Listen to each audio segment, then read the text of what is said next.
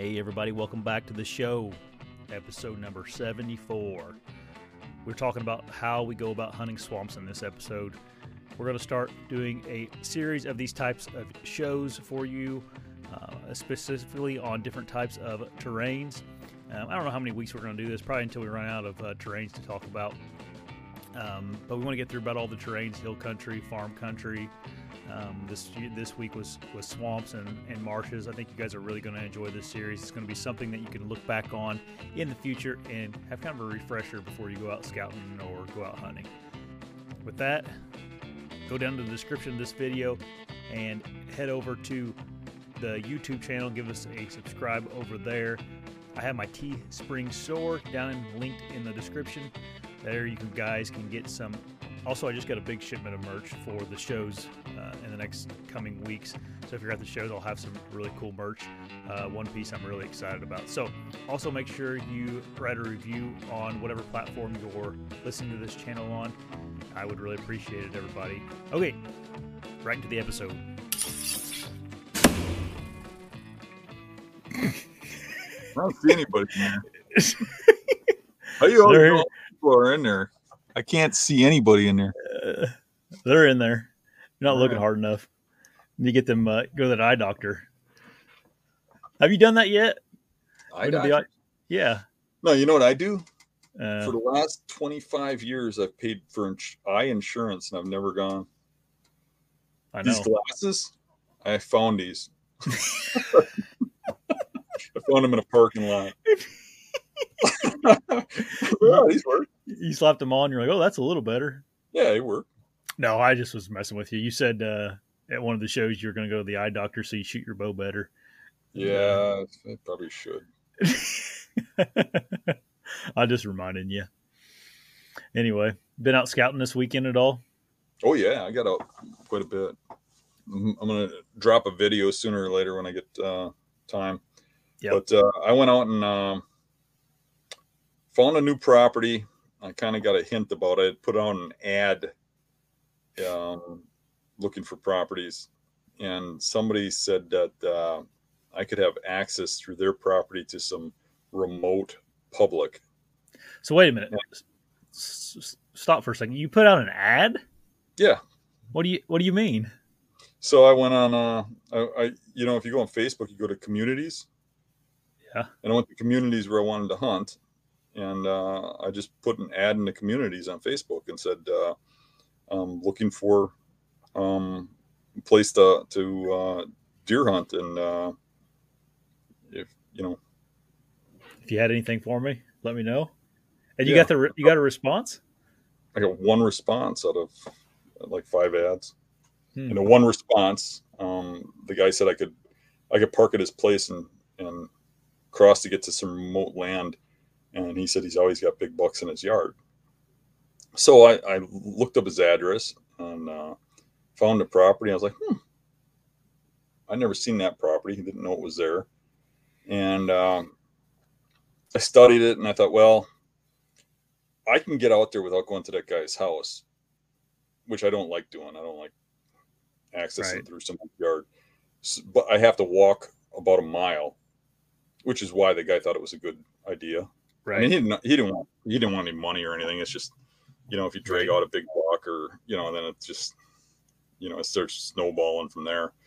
But so I went to the parking lot and uh, went in that way, and it was a long walk of um, hard ground with easy access until I got way to the back, and then I dropped down a hill, and I hit a river and uh, it wasn't an easy to cross river.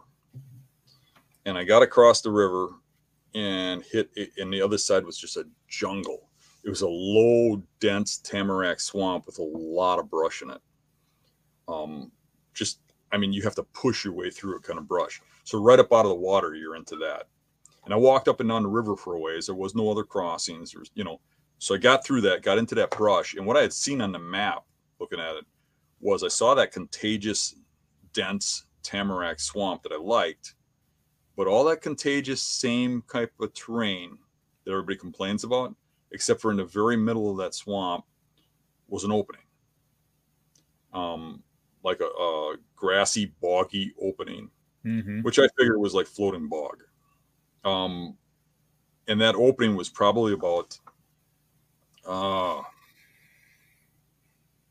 10 acres, 15 acres, Yeah. somewhere in there, maybe 20. I don't know. Yeah. But it So fair, fairly large. shaped opening. Yeah. So I busted through till I got to the opening, and uh, there's a lot of deer sign. Um, and when I got to the opening, you could see trails all over the place. There wasn't much for rubs, but it wasn't the kind of trees deer could rub. You know what I mean? You know, it's Mhm. all the brushy, thick, nasty, thorny things. You know. So I, I, my plan was to get to that opening, and from the opening, look at the trees and look for um, hardwood trees that rose up above the tamaracks. And right away, I saw, you know, a couple spots in the distance that had those hardwood trees on the other side of the uh, opening. So my plan was to uh, skirt the edge of this opening, just inside the timber, and go all the way around, but pay particular attention to where those hardwood trees were, where I thought there's probably a little higher ground. And going through that stuff, I thought, man, there's no way anybody is coming from that parking lot going out there. And I didn't find any human sign. I didn't find a Tinks bottle. I didn't find a Coke bottle. Didn't find a beer can. Uh, I, I think I did find a beer can, but it looked like it was from 1986. It Right. was steel, you know. So there wasn't a shotgun shell laying around anywhere. There wasn't a tree you could hunt out of for most people. It was tamaracks, thick, nasty areas you couldn't get an arrow through. You couldn't shoot two yards. So um, I went around and uh, finally um, started coming up on the hardwoods, and then I started seeing a lot of deer sign. And even when you had saplings that were hardwoods that were near the hardwoods, those were all rubbed up. So then I started hitting a large amount of beds, and I got through the beds, and they tapered to a trail, and everything was thick except for this trail that followed hardwoods in a line out to that opening. So I went up that and set up a, a, a stand where all the bedding came out towards that opening. And why they're going to that opening, I don't know, but I know they're coming from bedding. The opening's right there. Probably going through the opening and ending up crossing that river and going up into crop fields and stuff that are on the sides of the um, public up there. So I Yeah. set up a I set up a spot there. I found a tree, marked the tree, marked an access route in to get in without making it as making as little noise as possible through that thick stuff, and where I could hit anything coming out of that bedding. So like from there, I circled around and uh, the next hardwood spot, found another killer spot where the the woods just opened up behind the uh, thick stuff, and uh, found where all the trails coming out, of all the bedding, just met at one spot. Picked out a tree and you know then went around and, and uh, found another spot on the other end of it. And it, uh, between uh, those three spots, I actually picked out five spots, but those three were really killer. Yeah. Um, between those three spots and or five, man, I'd have to think you have an encounter in there. Yeah. It, look, it looks pretty good. Yeah, you seem excited about it. That that uh, this sounds good. I did the same thing this week. We we did a lot of scouting, and seemed like everywhere I went to this week, I found some pretty good stuff. Um, I thought I saw Mostly- a picture of uh, Maddie with a giant shed. yeah. Here, one second.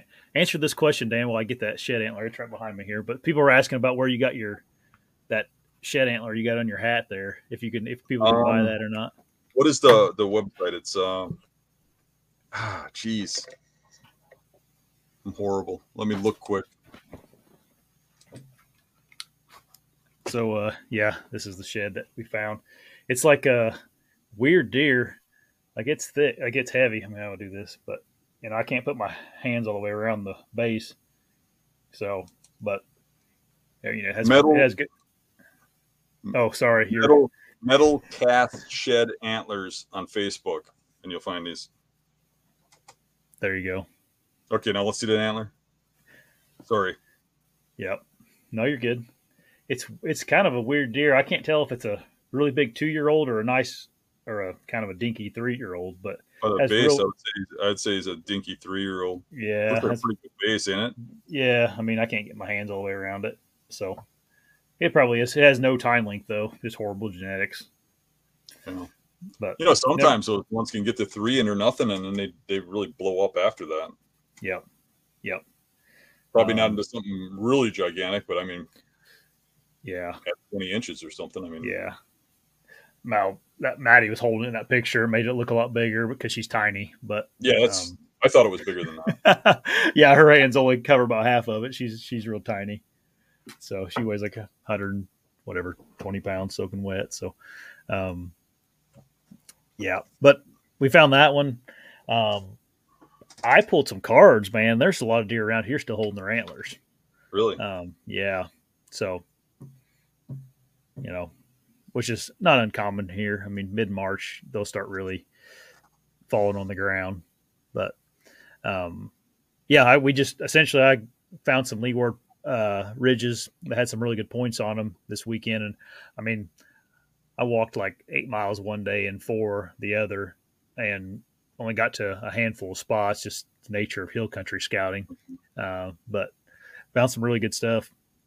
So, just adding them, them to the list of potential areas. Nice. Did you see Mr. Angry came back? Who? Mr. Angry. Mister Angry. Yeah, my friend Raccoon. Oh yeah, on Facebook. Yeah, Yeah, I saw that. he's not on Facebook. He's in my yard. That's crazy. He's been Yeah, gone a year. uh, was like knocking at the door, like scratching at it and stuff. I was like uh, freaking out. So I checked the security camera. I couldn't see anybody out there. I'm like, something's out there because it was like silent out. You know, this is Yeah. 1.30 in the morning. I just got up for work. So I go and I just kind of slowly open the door and I'm looking around out there and I look down and he's at the base of the door looking up at me for a treat. And uh, he just looks like a bag of bones. I mean, he's, he's got to be pretty old now. And uh, if you remember the pictures from last year, his ears were gone, you know, Yeah, um, now he ain't got a tail either. His tail's gone. really. Yeah, he looks pretty rough. He, Yeah. he was starving. I gave him a cookie and made him a summer sausage sandwich. Is uh, can you like? Is there a way of telling how old a coon is other than like sending in teeth or something? No, the, some of them I know the age because uh, um, um, some of them are, are ones that we rehabbed and released. But uh, um, this one just showed up one day. He may be a release one that I don't remember because at a time we were putting out about 100 raccoons a year. Yeah, yeah. Well, that's cool though. It's crazy that how that how your relationship with those coons work out. They are like uh, pets to you. I mean, Yeah, what what back. happens is anytime they get hurt or they get sick or something, they could be mhm. gone for years. They come back and go back into their original pen and sit there and wait for you to find them. really. Yeah, it's weird. It's like they know they need help and they're going to come come find you. They remember you. You're the one that helps them. Yeah. Gary says you can count the rings and the tails to tell you how old they are. Well, then they- or maybe when they're younger. maybe that's tree that's trees. Maybe I don't know. Now he's got his little stub. He might have one ring on it. yeah, that's funny.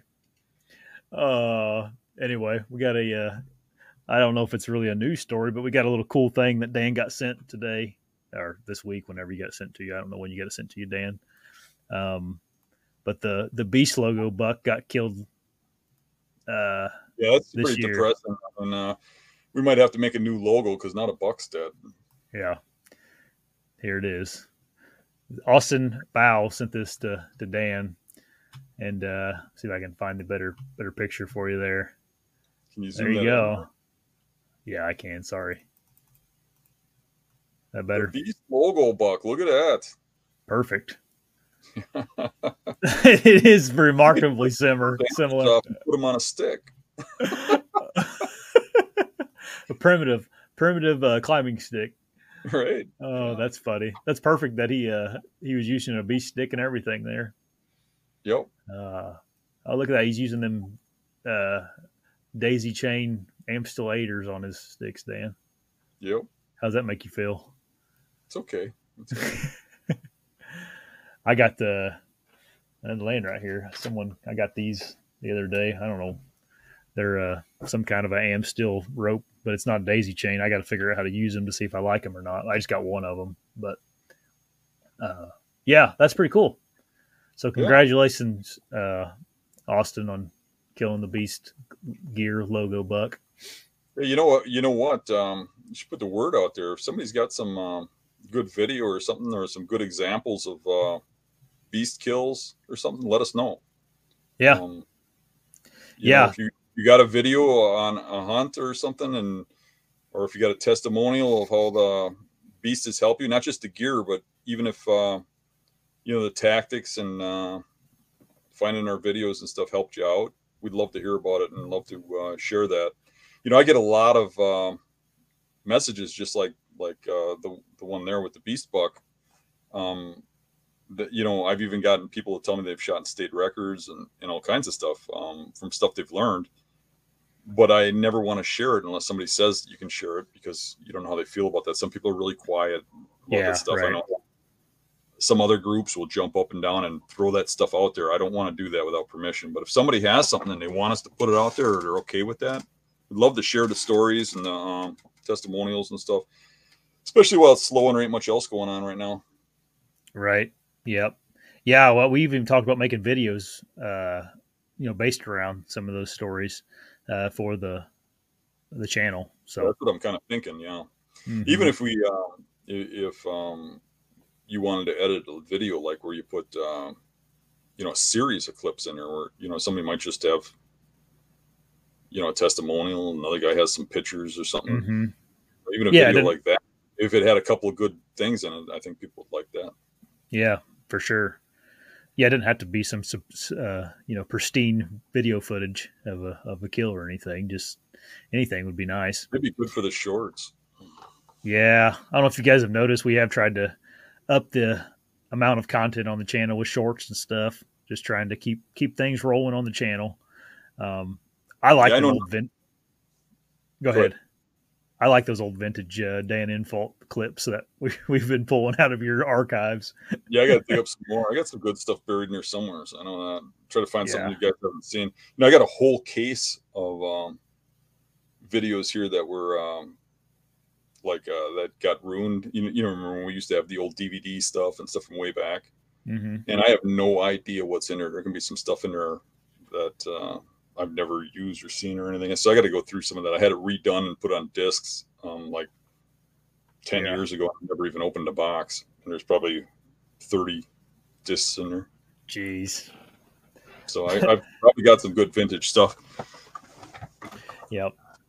The uh yeah, the yeah, who do you think I am said uh, YouTube's really pushing the shorts a lot now, and they are right. And and because of that, we have to kind of put them up because uh, um, if we want to grow and and uh, do more of this, I mean, we make our money from YouTube, so um, yeah, putting the shorts up is really growing the channel fast. Now there's some bad that comes with it too. Um, I've noticed a lot of anti-hunter comments and stuff on the shorts, so they're putting it out to a huge demographic um, and it's not always going out to the people we kind of want it to.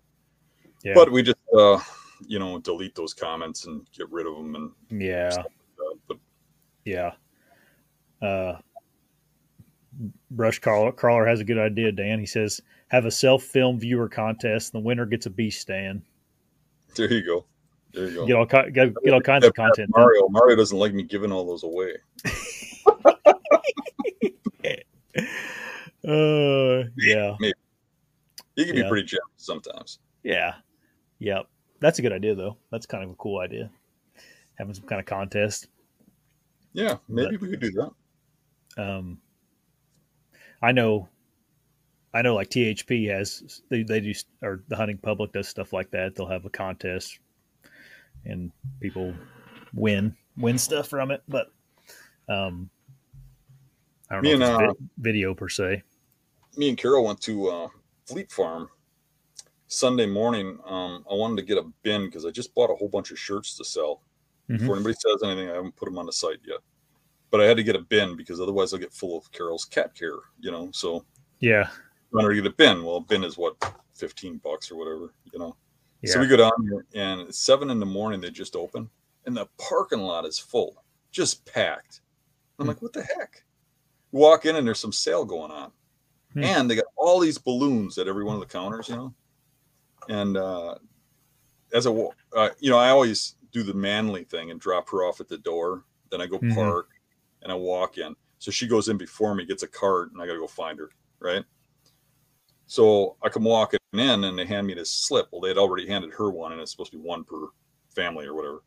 Yeah. And it was uh, that um, when you check out, they're going to pop a balloon, and you pick a balloon, and they had all these balloons at the counters, and uh, there's a coupon in each balloon, and uh, there's it's for the first um, like 500 customers or something, and after that, they're out of them. So the majority of them are 10% off of everything you bought. The next ones are 25% off. And then they had four of them for $50 and one of them was 100% off of whatever you bought. And they were also having a sale in the store.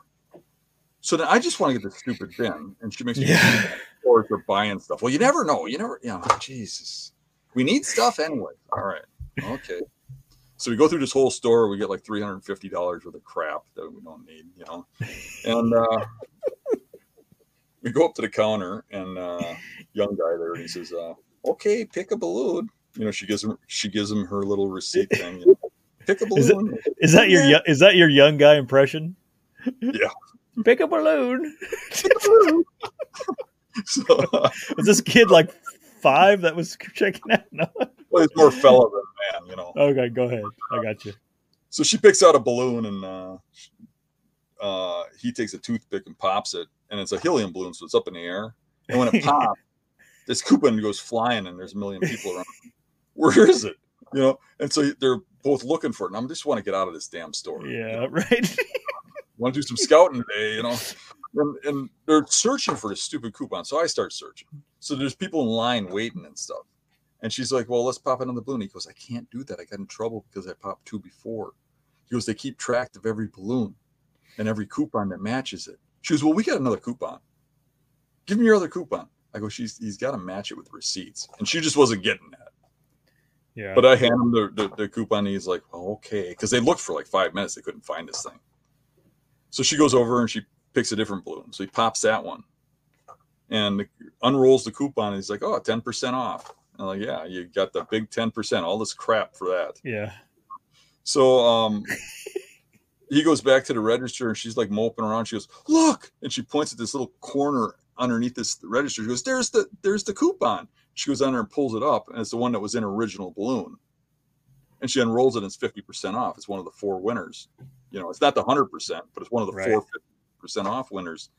And she goes, "It's fifty percent off." And all of a sudden, everybody shuts up and spins their head around. And the manager comes running over, and is like, like gets on the loudspeaker. What's your name? Says her name across the loudspeaker and stuff. And the kid's just hanging his head. I'm thinking, yeah, he's gonna get in trouble when the receipts don't match. Oh no. we got we got 50% off of and all that stuff so we got uh like 350 400 dollars worth of crap for after the sale price is too like 150 dollars Nice. Yep. you did it you talked about winning something so Yeah. sorry That's all right. Yep. Those fleet farms are pretty nice. We don't have anything that quite that extravagant around here. We have Rural King, but I think Fleet Farm is like a dang Bass Pro almost. yeah they're awesome but uh Yeah. it used to be way better with that uh the giveaways and stuff like the orange fridays and stuff like the day before uh, gun deer season they, they give an orange hat that's really nice a nice hat and a lot of people collect them because they got the year on them Yeah. and then all of a sudden they started like having a they're limited there's only the first 250 and now the balloons was like the first 250 or whatever it was and it's like can't you just do a day of it Yeah. i mean you know they're selling a lot more stuff you know, i mean look at my old lady she, we bought $400 worth of crap because of the stupid balloons Yeah. Yeah. Yeah. So- I'd- I'd say the vast majority of people just got that 10% off balloon, you know. right Um, that's funny. Anyway, um, you want to talk about deer hunting now for a little bit? I guess. so I didn't even tell Dan we were. I was wanting to do this, but I just want to, since we're kind of doing a couple of these a week, I wanted to at least do one a week on some like terrain features, um, just for uh, you know however many weeks it takes um, to get get through. You know, swamps, maybe uh, cover some marsh stuff, hill country, farm country, all that stuff, and a lot of it will be refreshers for for some of you all that watch consistently. But um, something we can go back and and listen re-listen to to, to refresh yourself. Um, and I kind of want to talk about swamps today If that's all right with you, Dan. It's fine with me. Okay. So uh I guess one thing that uh I you know, I don't I have one one swamp here that I I can hunt and I've hunted some swamps up in Wisconsin, but um obviously my experience your experience dwarfs mine in, in the in the swamps. Um whenever you are like looking for a, a swamp to go hunt, uh what what like what features of, of a swamp do you like to look look for uh, on a map say so um i want to see it be you know have a lot of features. So i want to be able to see islands see points um see a lot of places deer could hide and i want there to be good escape. Um um i like um big areas but that's not a deal breaker. Um so um, once I look at a map and I see that stuff, and then I'm going to take a ride around it, and I'm going to make sure by looking at it that I feel like people couldn't just hunt it down and kill everything. You know, not not every area is the same, but like in Wisconsin, a lot of people do deer drives. So if you got if you got something that's pretty dry, pretty open, it doesn't have real thick areas to hide that are vast, people just push it and small vast areas don't matter because if it's 10 acres people will push it they'll push that 10 acre part but if it's you know 100 acres of cattails or dogwood or something people won't push that. Mm-hmm. it will hard penetrate it and there'll be spots where deer can survive to adulthood. So that's my big deal is that that deer can live on there and survive you know? Yeah. Yeah. Is there much i mean in, in your mind comparing like a marsh to a swamp is there much difference in how you go about hunting those? No, there's really um, not much difference. Um, the the main difference between marsh and swamp in scouting is that in a marsh you can look out over it and really easily see the features. You can look at a map and real easily see the features. In a swamp, often they're hidden. It can be a little tiny island. It can be a couple big trees. Now, when I was talking about scouting that swamp earlier, Mm-hmm. You notice how I said I looked at it, I saw that bowl out there. I could not see no mature trees on that on a, on a, uh, the aerial. Mm-hmm. Sometimes I can pick them out. Sometimes you can pick out the bigger, round green area of of like a hardwood tree next to all the others. And depending on what time of the year the pictures are taken, sometimes you can pick that stuff out easier as the leaves change and stuff. But not always, because the, everything's green. It's really hard to, to see the islands and stuff. And sometimes you have trees that are very similar, but some of them are different kinds and they're lower, and so you can't really see the islands and stuff as well. Uh, but marshes, it's just so easy to see the points, see the terrain, and stuff like that. Maybe too easy. If a guy's good at reading it, he's going to get right to the spots. In a swamp, you have to dig a little deeper. You have to be able to look for those high spots, those islands, those points, because the points might be trees to trees. It might be maple trees to tamarack trees maybe not or, or pine trees to tamarack trees, which the wrong picture would be very hard to differentiate. Yeah. Yep. That's what I, um, if you get on like apps and I, it's, I don't really know which ones particularly do this. I know like Google Earth does it, but like you can go back in time to see different seasons. That seems to help a lot. Um, what else helps is like if I, I use hillmap.com a lot Mm-hmm. And I use it on my computer. I, I like going on my computer before I go out because it's easier with the big screen. But yeah. hillmap.com splits your screen in half, and you can look at the same property in the same spot. When you move one screen, the other screen moves. And one screen you can have topo on, one aerial, or whatever you want. You could have, you know, like a, a one that's like a combination of terrains, or just terrain, where it just shows the hills shapes. Mm-hmm. But uh, on the topos, you can see the ring where it's like a foot higher that crosses the island. You know what I mean? And then you're going to start looking for the island in the right spot, and you're gonna you're gonna be able to pick up those trees a little easier. You know. Right. Right. Yeah. Sort of mixing the, the terrain that you'd normally use or the topo that you'd normally use in hill country to find it in a swamp is sometimes better. Do you do you think um, like points going out into the swamp or islands are more important when you're scouting aerial maps? Oh, that's a well points because even when I'm looking at islands, I'm looking at points coming off of those islands. Okay. So, Yeah. so I would say points, but uh, that really is kind of a loaded question. Um, it's really a matter of Yeah. people aren't going. Yeah. And I guess I'm talking. I'm. uh, Yeah, I guess I was talking about like inland points versus island points. I should have guess been more specific Yeah, I mean, if it. you got a parking lot, you walk right out to the inland point. Usually, the island's better. But sometimes islands are very attractive to people too. Mostly Yeah. lately, they didn't used to be, but now that people got uh, onX and stuff and aren't, aren't as afraid of getting lost and stuff, a lot of people are getting out there with uh, with uh, you know onX and stuff. Yeah. Right. Which to Um, say, I mean, while we're on the topic, did you see the story of the guy that got lost in Jackson Marsh? Oh yeah, that was on Facebook. They were blaming you for that. they were. People in the comments were. yeah, that's crazy. Yeah, that's not far from here. We've actually Did got he, a uh, person on the forum named Mark Jackson Marsh because that's where he lives and hunts. Oh, really? uh, yeah, I, I guess he went out there and called uh, called his Mom.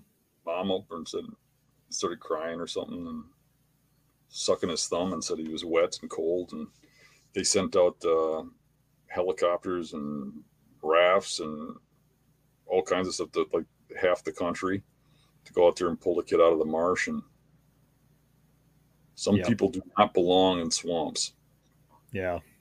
you could you could airlift me over the top blindfolded and drop me into the middle of one of these marshes i don't even have to know which marsh and i'll walk right out i don't know what Yeah. the problem is Yeah, there is like a. Uh, it was probably something we should talk about on this show. Is, um, and I, I've seen people asking in the in the comments too about walking through cattails and stuff. Um, Mhm. it is intimidating for someone like like when I first went to a marsh. Like you, you know, it. I mean, that's a lake out there almost. You know, um, Mhm. I mean, what's a? I guess to you, how do you prevent yourself from going underwater in a marsh? Well, I would say that most people are afraid of the marsh because it starts moving on you and stuff. You get out there in the boggy areas, and uh, and a lot of these marshes, especially around here, they're uh, they're floating on an under under under the marsh lake kind of thing. yeah, So when you walk on them, you'll see it, it floats around like a waterbed. You know, it's like walking on a waterbed. Now, that'll scare the crap out of guys that have never done that before. Because I take people out, we do drives and stuff, and you'll just see people go in panic mode. And I'll be walking right beside them. They don't see me going in panic mode, so I don't know why they do. But uh, um, they think they're just going to fall through that and, and just never be seen again. But the reality of it is, is that mat is is tough enough that if you go through, you put a leg through, you pull your leg back out, and maybe you put another leg through, but you're not going to just fall completely through under your head. You know, um, where you do get in trouble is if you try try crossing canals or something like that. There are bad spots in marshes, and I've gotten into a few of them, hmm mostly by frozen ground. That's the most dangerous time to be in the marsh, believe it or not. Everybody waits till they're frozen to get out there because they feel like they can walk out in spots they couldn't get to before. But there's hot spots because rotting vegetation will heat up the uh, the water and it won't freeze. So you get this thin layer of ice, and it could have been really cold, but you'll have one spot that ain't frozen. And when you're walking on that, you're actually walking on some spot that's really unsafe and go right through and go over your head. One of the rules is you don't walk where there's no vegetation. If, if you know, even on ice, if you see an open spot and there's no vegetation, walk around. Stay in the cattails. Might be harder to walk, but it's safer. Um, crossing the canals and stuff can be very bad because a lot of Yeah. times um, they're just filled with silt and they're really like 10 feet deep and it's just silt filling them in. I mean, a lot of them, I'll go up to them and I'll poke a stick in there, like like you break off an old a, a dead tree and you start putting down there, and I'll go further than my head down, and I ain't hitting bottom. You know, I think Yeah. about that uh, buck we shot in the marsh. One of the guys shot it, and then everybody started shooting it to finish it off. It jumped in the in the in, in the water and started swimming across the marsh and swam across the uh, uh, like a a bay started to try to come up the cattails on the other side and died in the water. So we all went around to get it, and we get over there, and it's out in the water about 10 feet. We can't get it in. There's a little bit of ice there, but it's too thin to walk on. and you can't. There's nothing to grab it with. So we're trying to figure out how, how to get at that thing. And I was going to just wait out there, and we got a stick off of an island, and I went. And that stick was really long. It was a dead like pine tree that was really long. Yeah. There was no bottom. The water was like an inch deep, and you and I'm standing on this little hump that is floating around, or you're moving on, and it's like it's like you're standing on like a uh, like an inner tube because it's floating and bobbing. And I poked that stick down all the way to the bottom with no effort, and there was no bottom. And that muck has a suction. You go under, you ain't coming back up. So you don't want to just jump into that water, even right on the edge. I mean, it can be bad. So you just got to be careful, but it's not really dangerous per se. The most mm-hmm. dangerous time is when when it's frozen. When it's soft, when it's when it's hunting season, if you're coming up on something bad, you can feel it coming. It's not like it's all of a sudden. It's like all of a sudden you're putting legs through and stuff. I mean, you're not just going to keep walking out there. If also you put the leg through, your next step you put both legs through, and then the next step you're down to your armpits. You're not going to crawl out and go ten more feet. You know, you're going to go around it at that point. So you can feel it coming, except for when it's frozen. Yeah. All right, there you go. Everybody was asking about that in the the comments. Some people were asking too: Is there a trick to being quiet in the cattails? Um, yeah, don't talk on camera too loud, right? yeah. That's one of my biggest comments. People don't realize that the camera's right up by your face. You sound loud, but um, yeah. You you know you try and be quiet. You're going to make a lot of noise, and to yourself, you're going to sound like a freight train. Mm-hmm. But the truth of the matter is that your sound doesn't penetrate those cattails very well. And I know this from experience. So when I'm up in a tree and a deer's coming, I can hear it coming through those cattails for a mile because of how loud those cattails are. But I get on ground, I will never hear them until they pop out in front of me. And on ground, I have actually had hunters pop out in front of me where I don't hear those hunters until they're within about 20 feet. So my point is, is the sound is not penetrating those cattails like you'd think. And those deer are buried down in those cattails bedded. If they're up on the islands feeding or something, they're probably going to hear you from a while. But if they're down bedded in those cattails like they should be, they're probably not going to hear you as much as you think. Now, with that said, you still have to be careful with noise. But my point is, yeah. you get away with a lot more than you think. Yep. Um, same thing, like whenever you're walking through a cornfield, you think you're like making all kinds of racket, and then, but you know, deer can sneak up on you in a cornfield. And you never, you know, yep. never know it until they're right on top of you. It's probably the same exact concept in in marsh grass, I'd imagine, or cattails. I mean. Um, all right, Dan, we've we've gotten our spots picked out on the map. We got a good island and some good points. Um, how do you go about getting your boots on the ground? And like how would you tell someone new to going into a swamp how to start scouting on foot? So um i would go this time of the year. Go in there okay. when uh the, before the vegetation gets too thick and uh, i would walk the transitions the edges. I'd look at a map first and i'd have a goal. I'm going to walk this terrain or whatever but um your average guy is going to go out there and when he goes through a wood lot, he's going to scout the whole wood lot, or he's going to see rubs and wander over by these rubs, or you know, find sign in that wood lot, which is just totally useless. All the big rub does in that wood lot is tell you there's a buck there. What you need to know is that that buck's there in daylight and where he is in daylight. And that's going to be by finding sign along the transition, the edge, because that's where they bed and live in daylight. So you're going to want to follow that that edge of the cattails. You're going to want to follow the um, edges of the islands. You're going to want to look at the little points that go out there. If there's lone trees out in the cattails, you're going to want to walk out in those lone trees. If there's some heavy trails going out into the cattails into nowhere land, you're going to want to walk out there and see if there's beds out there. Um, but you're going to want to do that all along that edge. And really, you can you can wipe out a huge marsh pretty fast if all you have to do is look at the edge. You can yeah. scout, you can scout thousands of acres in a day just by walking that edge. Yeah, it's uh, transitions and stuff and leeward sides. We'll talk about that in hill country when we do hill country, but it's almost like a cheat code for for scouting. You know, it's like you can be so much more efficient when you figure out those uh, particular areas to to look at. Um, Right. So, Yeah. so what I want to do when I'm finding those, so you look at a map of that, right? Mhm. Start looking at that map and thinking, okay, now all this edge, where's nobody going? You know, or, or where are very few people going? Where, you know, where's the majority of people concentrating? I want to stay away from those edges. Some I might end up in edges that are real close to the road or something in between parking lots because nobody's going to go over there. Or I might end up in edges that are real remote because nobody's going to go there. But the last thing I want to do is hunt an edge that's you, you know um 400 yards back and uh, a walking trail takes you there you know so think about where you're actually looking and not wasting time Yep. um, before we go on, everybody, I put the call in uh, link in the comments, and also if you guys just ask questions in the comments if you're new to the the channel, and we'll try to answer them here at the uh, at the end.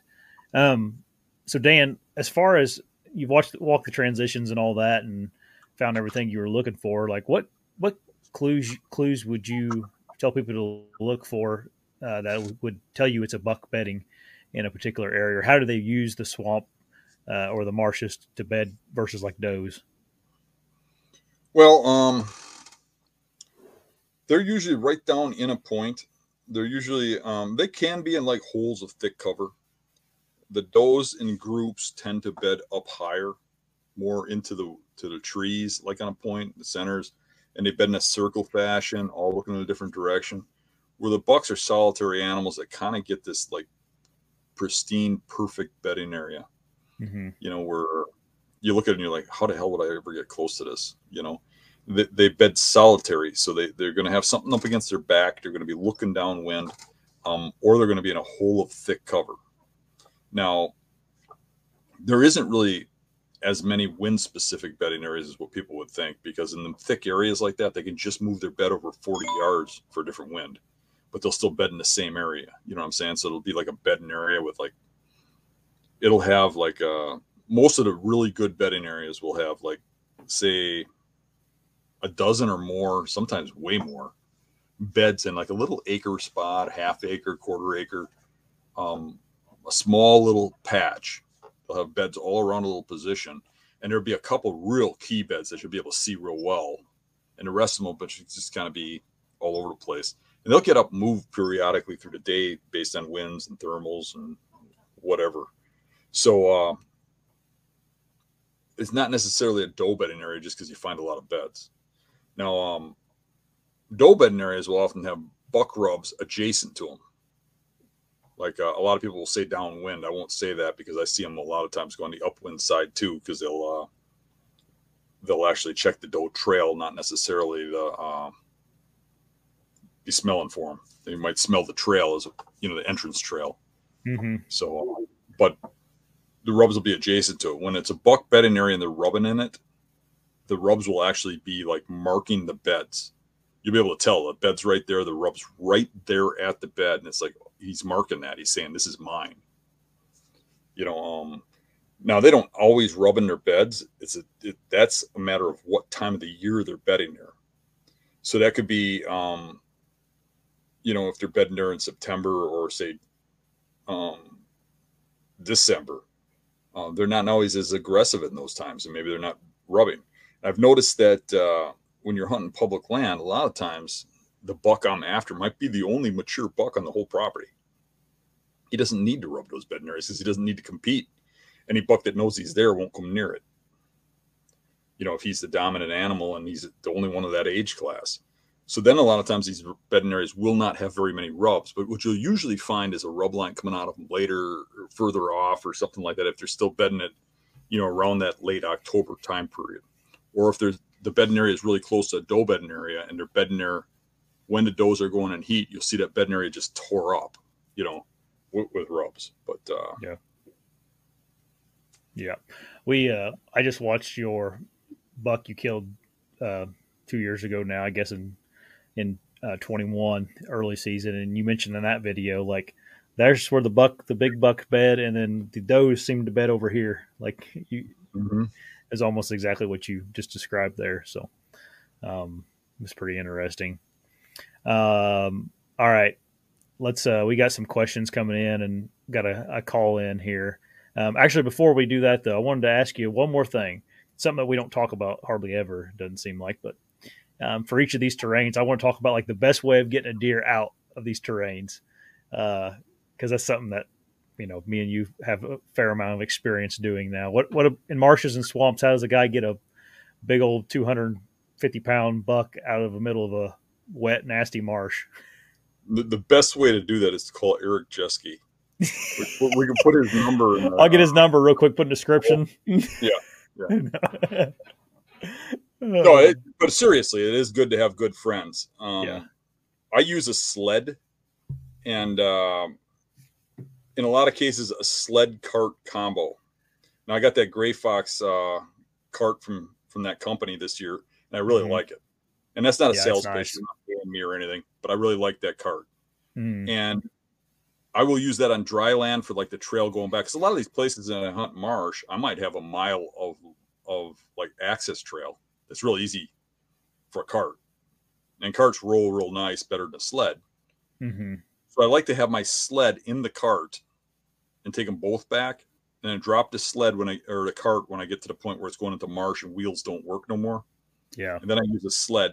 And uh, when you try just dragging a buck out of there, I mean that buck that you were just talking about, that was mm-hmm. like that was probably in the neighborhood of 240 or 250 pounds dress. We had a really a hell of a time getting that thing out. Yeah. Um, but in a sled that will slide over the cattails. Yep. Yeah. You know what I mean? It'll it'll actually slide like it's on snow. Not as well as snow, but it'll slide, and uh, it'll keep the inside of the deer dry. So when you field dress a deer, the last thing you want is swamp muck and water getting into that chest cavity because it'll start rotting real quick. That'll cause bacteria to get in there. So um, having an inside of a sled keeps it kind of clean too.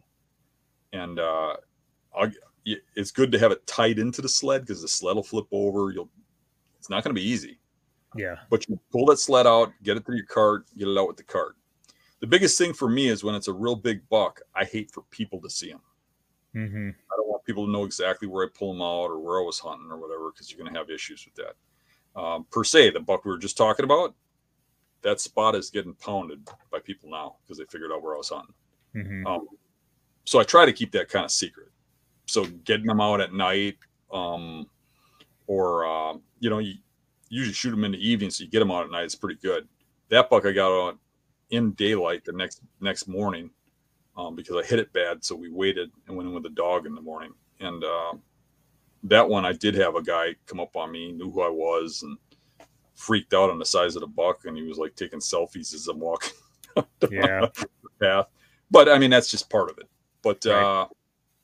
uh, um, yeah, I mean, a lot of times we're getting these bucks out from mile back. I mean, you can. Uh, a lot of people, and I think yourself, you do that. Um, is you take them apart in the woods. You know, um, mm-hmm.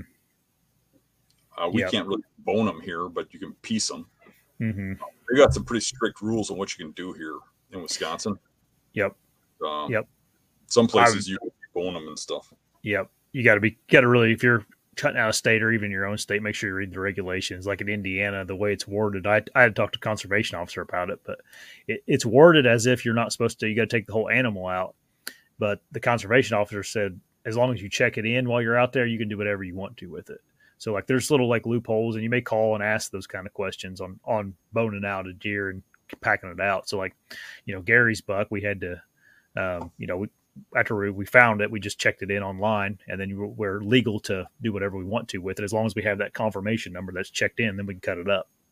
So, um, but yeah, especially if you're by your cut it up, but I think they have rules on how many pieces and I think they have rules you have to take everything out with you.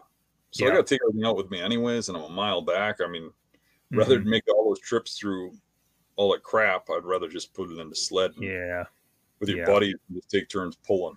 Yeah, in hill country, um, bad hill country, it can be pretty rough pulling anything, you know. Mm. So, yeah, the um, uphills don't work real well with uh, hill country. Right. All right, let's get a call. We got a call in here, Dan. Hey, Matt, can you hear us? Hey, yeah, can you hear me? Yep, hey, loud and clear. How's it going, man? Good. How are you guys doing? Good. Good. Good. Good. Good. Um. So, I have a couple things that I just kind of want to discuss a little bit. Uh, Dan, I just know you kind of mentioned every once in a while. I think during uh, this this the workshop that we did, um, access by boat. I've never seen a whole lot of your videos using that tactic. Is there a reason? Well, I, I haven't done a lot of it uh, in recent years. I do have a canoe and I've got a couple kayaks. Um, one of them is set up specifically for for uh, deer hunting, but uh, out here, a lot of the spots I was accessing by canoe and boat um, started getting heavy pressure. A lot of people started doing that. Sure. Um, matter of fact, the the marsh behind my house, uh, an outfitter started taking uh, boatloads of people out there and dropping them off at islands and stuff. So um, I had to find different places to hunt and uh, started doing way better at the spots along the road. But when I go on trips and stuff and places further away from my area, I see that as being a viable option again. I think people around here are doing it just because of the hype about marsh hunting around Sure. my place. Sure. Um, and then um, I guess kind of go off one of your videos I was just watching. Uh, kind of freaked me out a little bit because you're talking about you your battery on your light died. Uh, your battery, uh, I think on your Tactacam or something, was low too, and it was uh, at the middle of the night when you were getting down, and then you didn't get home till way late in the morning because you had to go through some real thick stuff, and you only had to rely on your compass. To me, that'd be Mhm. kind of freaky. Um, not saying that like deteriorate me from going deep in those spots, but definitely I think those spots you'd probably put a little bit more time in scouting. I would assume, right? Yeah, you know, I uh, I carry a backup uh, flashlight nowadays and a compass, and um, usually when I have issues, it's in some place I've never been before, or I've only been there once or twice. Um, you get to know a place pretty well, but I don't let any of that deter me because really, what can hurt you? I mean, um, it's just a walk in the woods.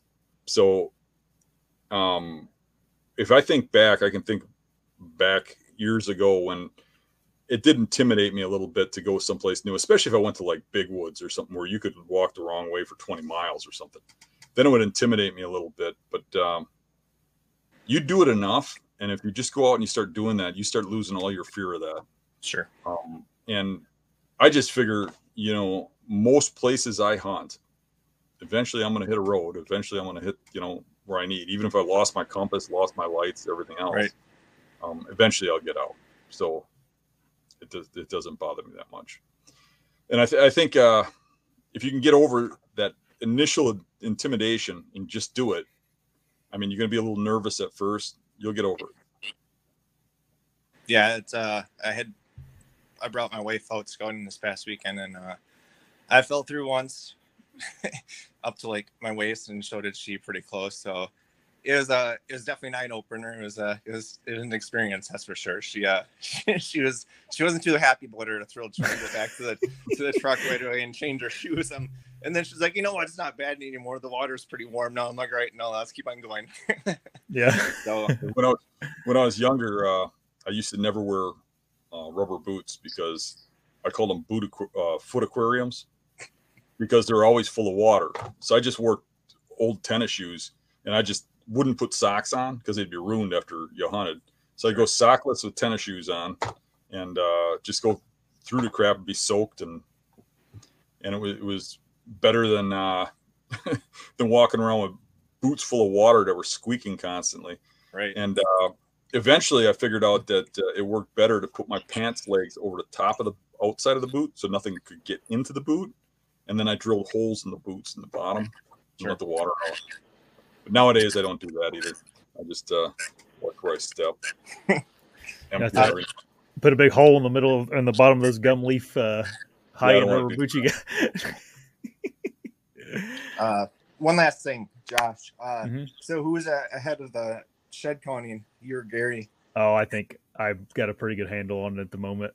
Yeah. All right. I, I don't know if Gary's found a shed this year. Yeah, I don't think I'm he a- has either. I talked to him the other day I- at work. He didn't say I anything. found uh I don't know. I think I've gotten seven. So something like that. Nice. But anyway, that's funny. Seven already? Holy Yeah. Mm-hmm. You Yep. I spend found time scouting, or are you just going to look for antlers? yeah, I didn't find one uh, yesterday. I went scouting yesterday, didn't find one, but uh, pulled a card and there's a bunch of bucks that had antlers still on them. So on their heads. I but- think I'm probably walking right over the top of a lot of them because I've been covering a lot of ground and I'm not picking any up. I picked up Oh, that really? matching set was uh, I think the Mhm. only only ones I found. Yeah, I found early on. I found like four old old ones. Um, I found one in Illinois on that hunt too. I'm counting that one too, but that was in January. So anyway, all right, Matt. Thanks, man. All right, guys. Uh, Yeah. Love the show. Thanks, Matt. Yeah, yeah. Thanks, man. Um, all right. There's a, another good question here. Alex asks, "What's your experience with swamps that are prone to flooding?" They're harder, but uh, you you still basing bedding off of terrain. Um, I preach going out and finding the beds a lot, but once you learn where those beds are, it repeats, and you can start looking at, at marshes and swamps, and really you'll know where the beds are, and you'll know where the bucks are going to come from. And with this with this flooding, the beds might not be in the exact same spots, kind of like they are, you know, um, where I'm, what I'm showing in my videos. Sometimes when I get fl- areas that flood every spring, like uh, near the Wisconsin River and stuff like that, you'll get debris will move around and stuff, and uh, from the fast water and stuff, Mhm. and uh, the bed, the actual bed positions will change, but you're still going to bed the same kind of terrain features. You know, the points, the fingers, the the uh, highest ground out there that stays out of the water. You know, um, the little tangles of brush. You know, so you got to um, look at the terrain more in those type type of uh, areas. You know, for uh, for a historical where they're going to bed. All right. Frank asked, um, "Have you guys ever came across an area with a lot of bucks in the area uh, that is, where there's not a lot of rubs, and why is that?" Usually, um, not really, because uh, all bucks rub.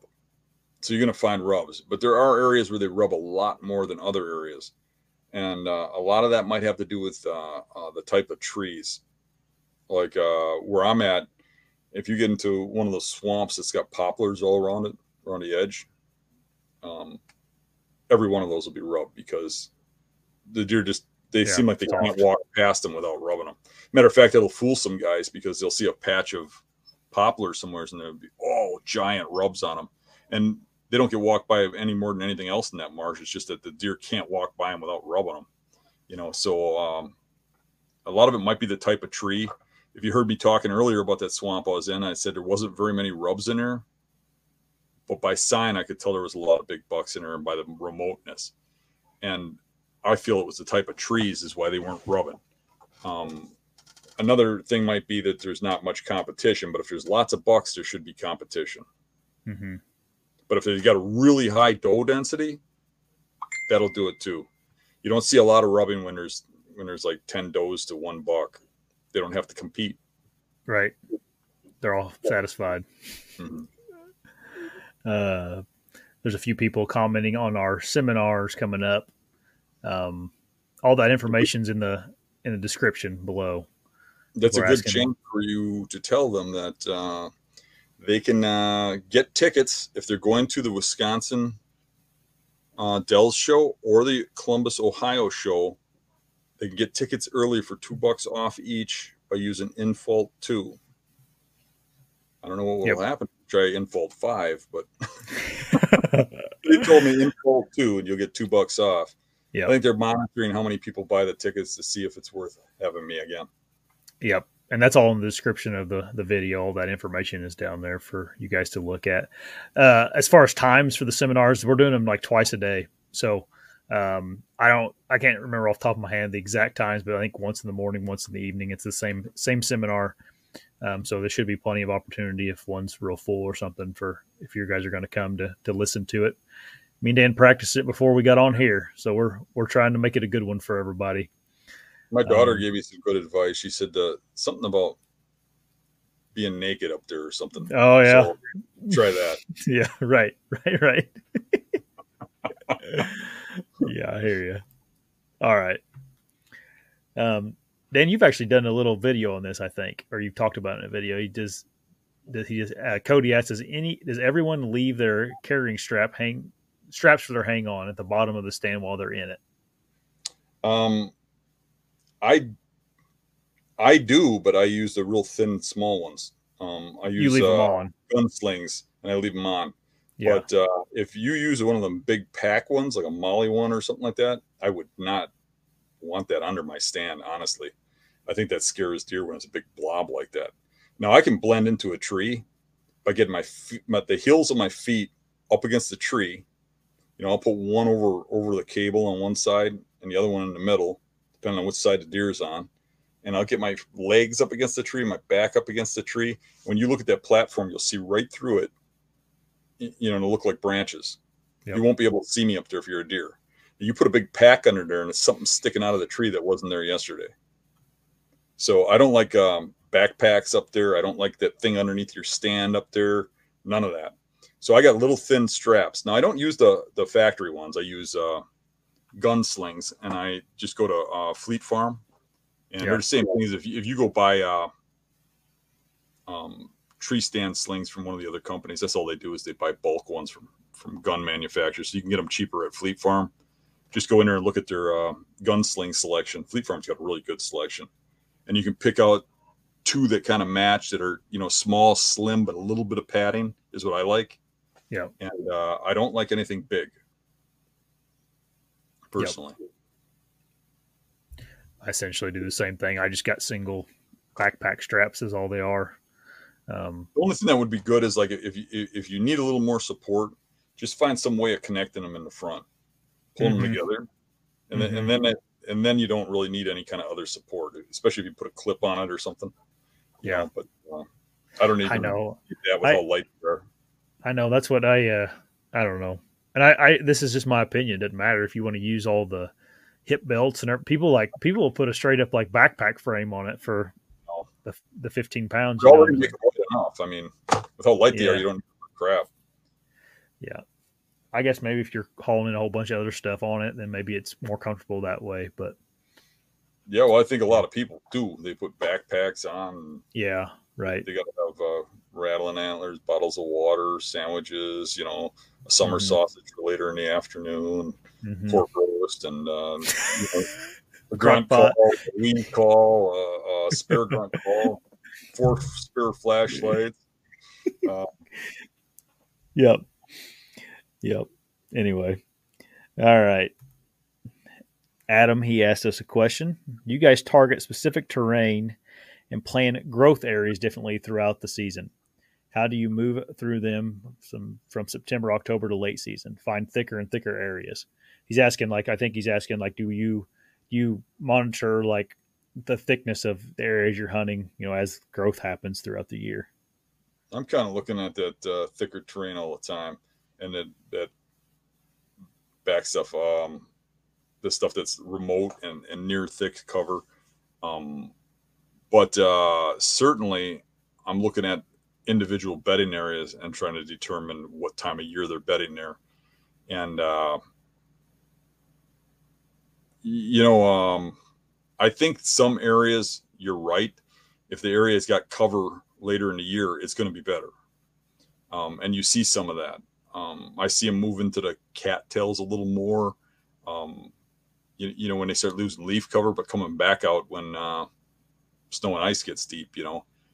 Um, so I do see trends, but I, you know, I can't say I've been specifically targeting that. Yeah. There's definitely times though, like um, around here in early October, um, I think a buck would feel safe in areas, and then you'll go in there after the rut or something. And you're like, I, you know, I there's no way a buck would be in here, whether that be just leaf coverage falling off everything and um, that kind of I know. thing. So hunting the hill country um, in western Wisconsin. I mean, I found some areas that are like really thick pines, and you're like, okay, there's bedding in here. I'm, I'm willing to bet that if I come back here late season, and sure Yeah. enough, come back here late season, well, yeah, that's got thermal cover, and then all the deer in the area that would be sitting on a bare open hill are in there. You know? Yeah. Um, so it does Right. make sense. Yep. All right. AJ had a question for us. Okay. If the transition has lower ele- elevation like a drainage, was it would it still hold bucks, or would they be on the side of it watching down at it? The transition has lower elevation. Yeah, sometimes they do and sometimes they don't. I guess it depends on airflow. You know, um, airflow, escape, cover. There's a few different factors. Uh, it's obviously worth checking.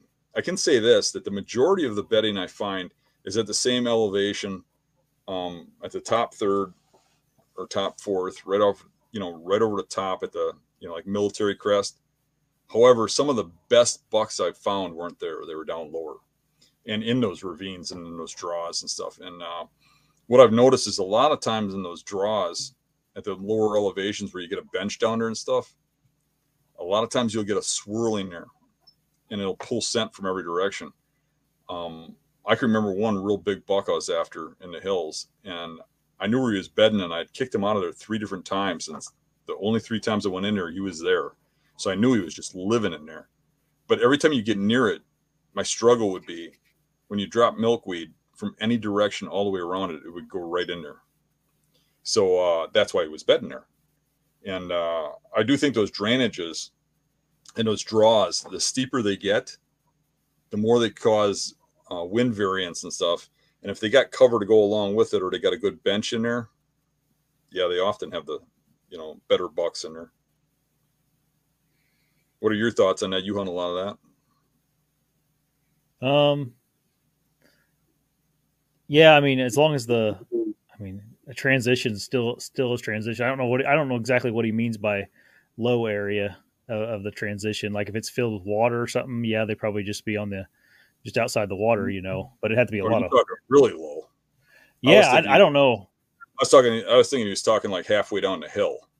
You know, if he's talking way down in the bottom, I'd avoid that. Oh, man, stuff. You know? I was thinking. uh Tight I had. I down. thought we were talking about. I thought we were talking about swamps.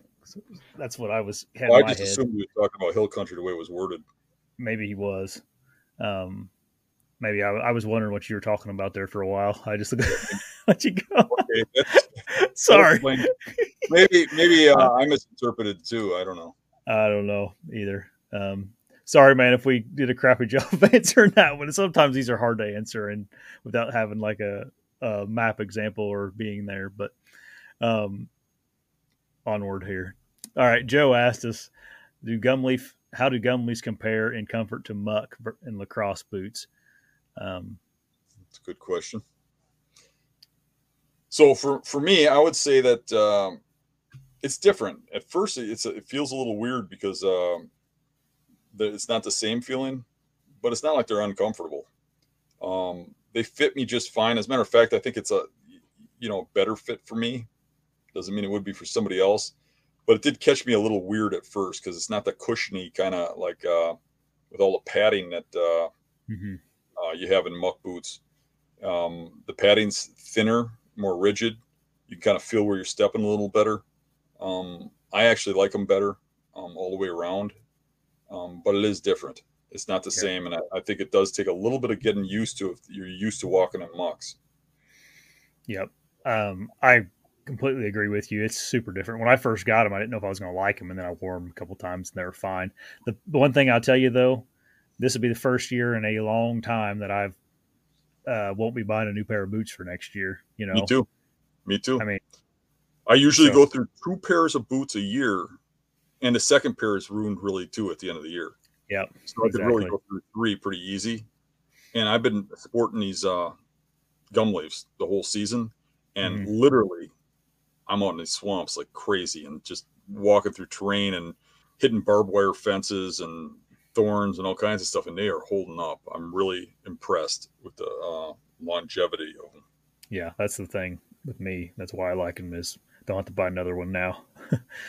um, and the height of them too, and and um, um, if you use code Beast, you get a discount on them. I'm not yep. trying to do a sales pitch, but if somebody is looking at getting them, you might as yeah. well get your discount out of it. Yeah, because they aren't cheap. They're expensive boots, so definitely use that if you're going to buy some. Um, Pharrell asked, uh, "What's louder, Josh, the cattails or the uh, palmetto, uh, whatever fronds?" I have to answer that for you because you told me. yeah, the the the palmettos are freaking loud. They sound like drums going off when you're going through them. Uh, they're they're way louder than the cattails. I was dead asleep at like two in the morning, and the phone rings, and he's like, "These palmetto things are blowing up. They're just loud." And he hangs up. I'm like, "What the hell was that about?" Oh, okay. Sorry, really do that. It was just kind of like that. Yeah, they're loud.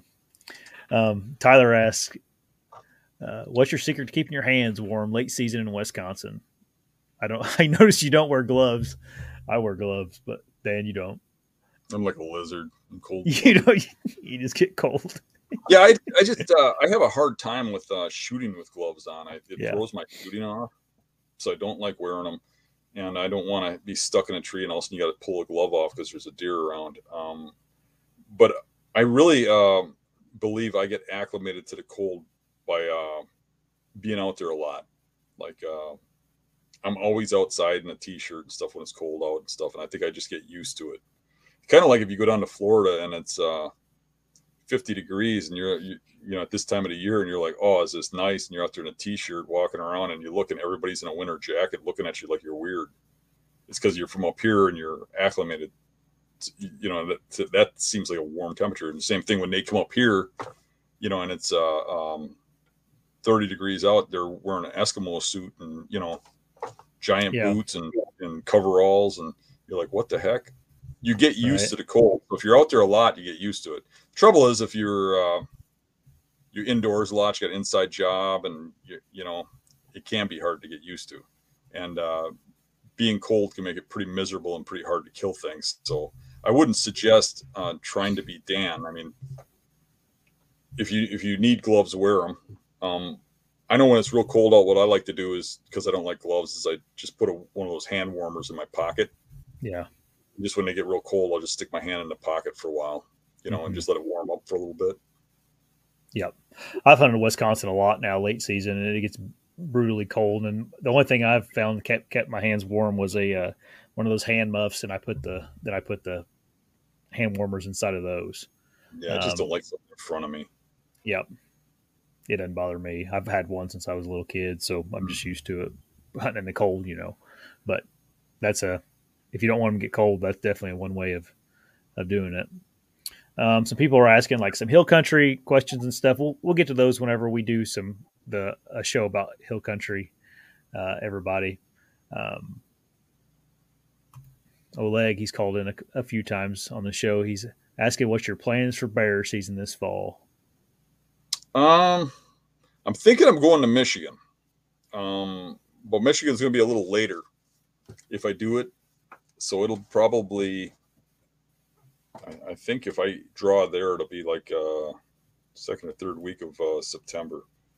Um, so I, I don't know what to expect out of that. Um, I got a friend up there who uh, really wants me to come up there. I've been uh, putting some points in, so I might I might try that.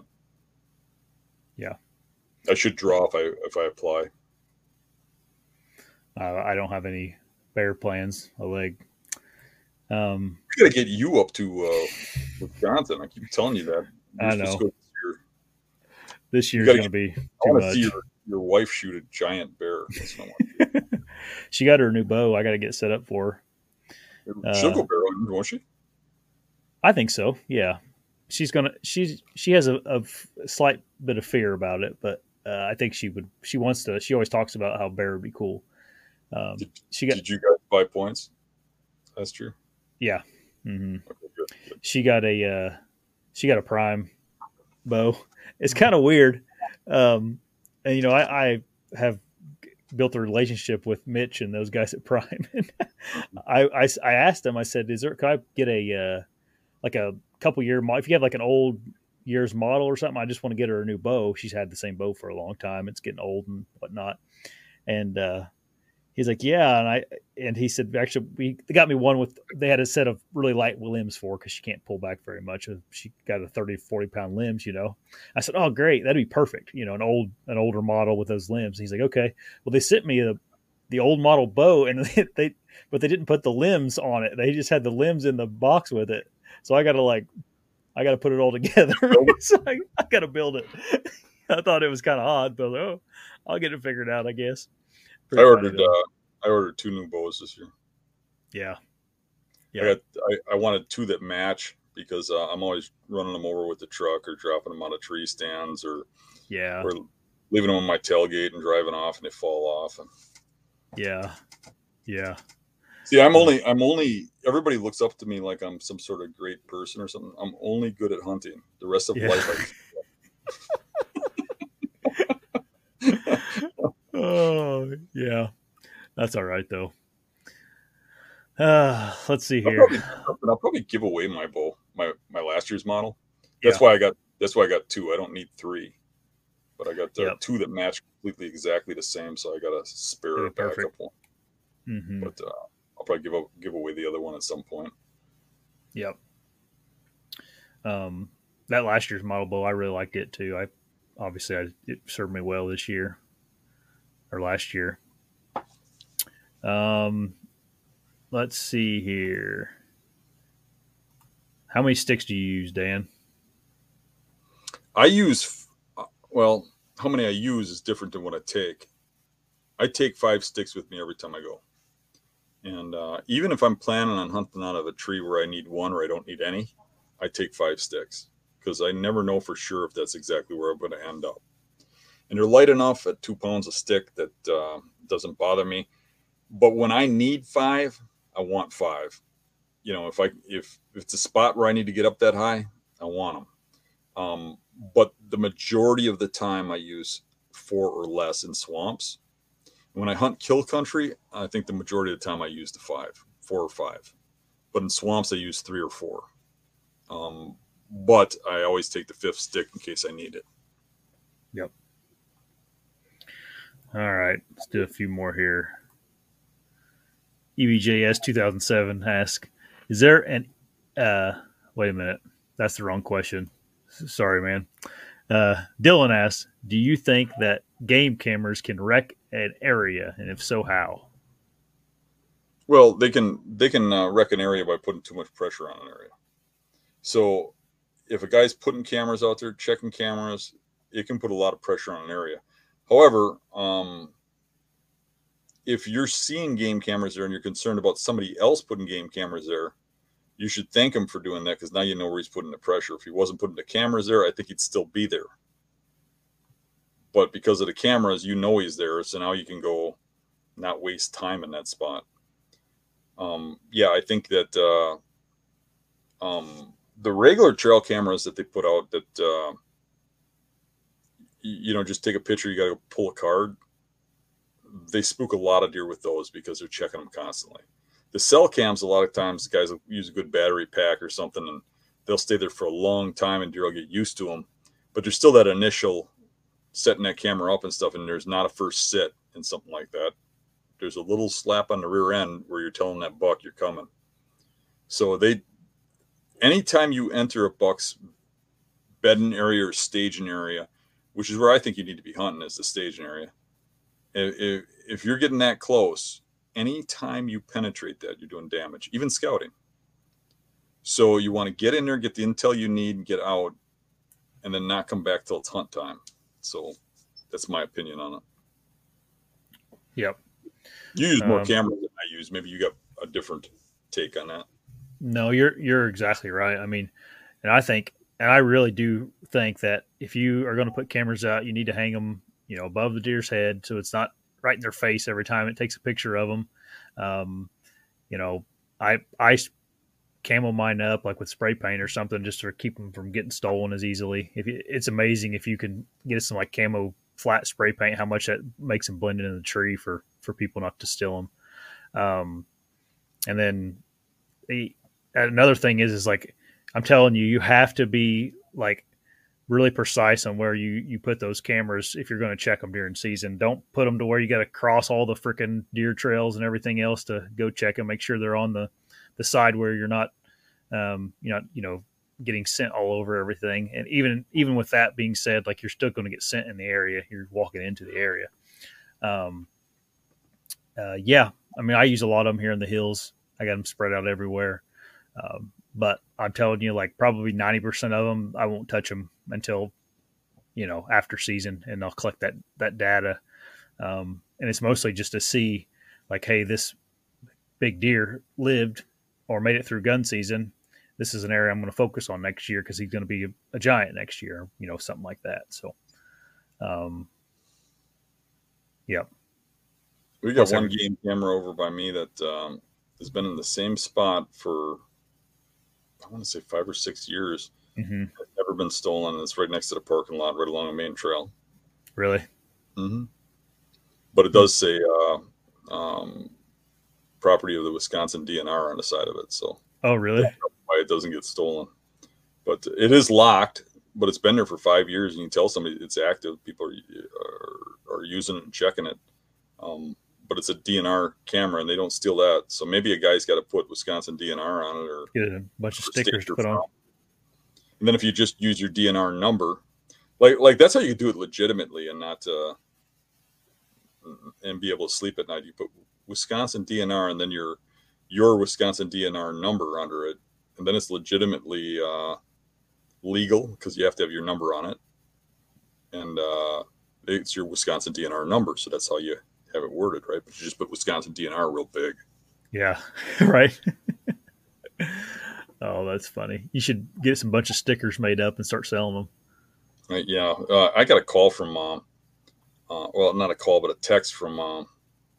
Um, the barbers, uh, the old man. He said that uh, he had four cameras stolen this year. He was all bent out of shape, and he was like, "We got to do something. We got to put some paint bombs in these things." Or, you know, we got to do something.